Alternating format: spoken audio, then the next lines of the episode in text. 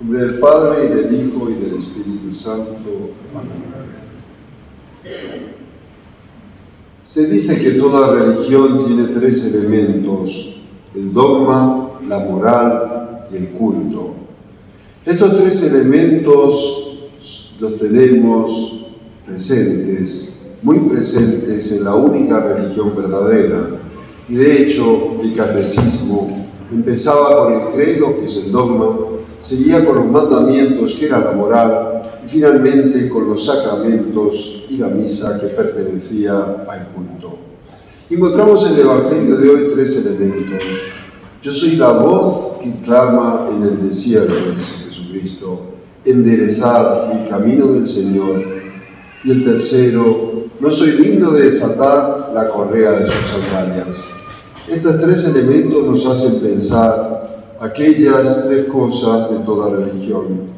Yo soy la voz que clama en el desierto, es la voz de la verdad. Jesucristo es la verdad. Jesucristo nos enseña a nosotros cuál es el camino que tenemos para ir al cielo, cuáles son las verdades trascendentales de nuestra fe.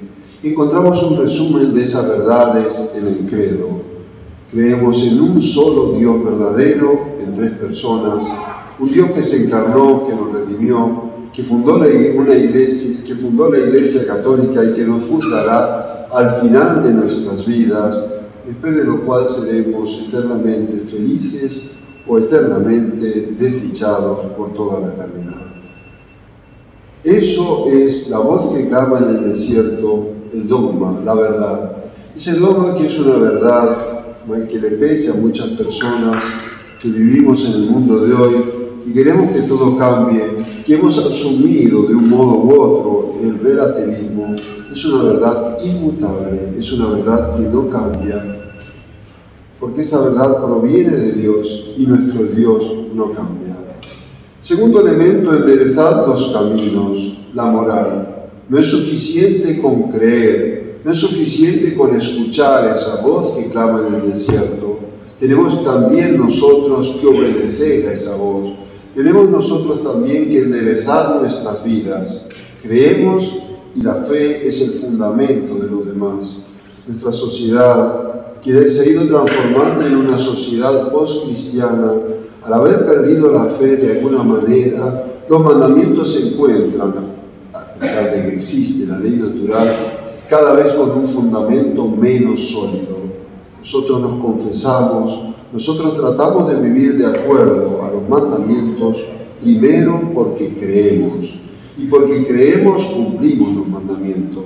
Y nuestro Dios nos ha revelado el cielo y el infierno porque a los hombres no nos es suficiente con saber lo que está bien y lo que está mal para hacerlo, necesitamos del premio y del castigo. Pero esos mandamientos, esa es la moral, a eso tenemos que enderezar nosotros los caminos. Todos hemos sido creados buenos por Dios, pero todos hemos heredado el pecado original y todos encontramos en nosotros mismos, diríamos, la fuente del desorden. Y por eso tenemos que enderezar estos caminos, por eso tenemos que día a día pedir perdón a Dios de nuestros pecados, en nuestro examen de conciencia por la noche y especialmente en nuestra confesión quincenal o mensual, tenemos que pedir perdón a Dios de nuestros pecados. Pero tenemos que hacer el propósito de enmienda tratando de enderezar nuestros caminos, tratando de volver otra vez a recorrer el camino que Dios ha previsto obedeciendo a la ley de Dios. Finalmente, el culto. No soy digno de, atar, de desatar la correa de sus sandalias. El culto de Dios nos habla claramente de ese respeto, esa humildad, ese sentido del sagrado que tenemos que tener. Cuando a Moisés se le aparece la zarza ardiendo, se tuvo que descansar y sabía que estaba de la presencia de Dios. En tantas cosas encontramos que cuando un hombre se encontraba en la presencia de Dios, inmediatamente su actitud era una actitud de adoración. De algún modo la distancia infinita entre Dios y la criatura hace que delante de Dios solo atinen a postrarse. Incluso encontramos en la Escritura cuando se han querido postrar delante de un ángel de un enviado de Dios. Los hombres de nuestro siglo nos cuesta mucho. Entramos en una iglesia donde no solo hay una presencia general de Dios, sino que es la presencia real. Jesucristo está presente en el Santísimo, en el Sagrario, con su cuerpo, sangre, alma y divinidad, el Dios y hombre verdadero. Nosotros no tenemos temor de Dios. Nosotros nos acostumbramos a estar en la iglesia como si estuviéramos en un bar o en cualquier lado. Se ha perdido el respeto, no solo nos cuesta y cada vez menos gente se arrodilla en la consagración delante de Dios, hablo siempre gente que se pueda arrodillar, sino que hemos transformado la iglesia en cualquier cosa. Es un ámbito donde nos encontramos los hombres como si nosotros fuéramos más importantes de Dios. Es un ámbito donde conversamos, donde bebemos agua, donde comemos, donde hacemos lo que nos parezca. ¿Por qué? Porque hemos perdido esa idea de no somos dignos de desatar la correa de su sandalia. Cuando entramos en una iglesia, el respeto tiene que venir de la humildad. Dios no es todo y nosotros no somos nada. San Juan Bautista no era digno de desatar la correa de la sandalia. El precursor, el primo de nuestro Señor Jesucristo, no podía hacerlo por respeto a la divinidad.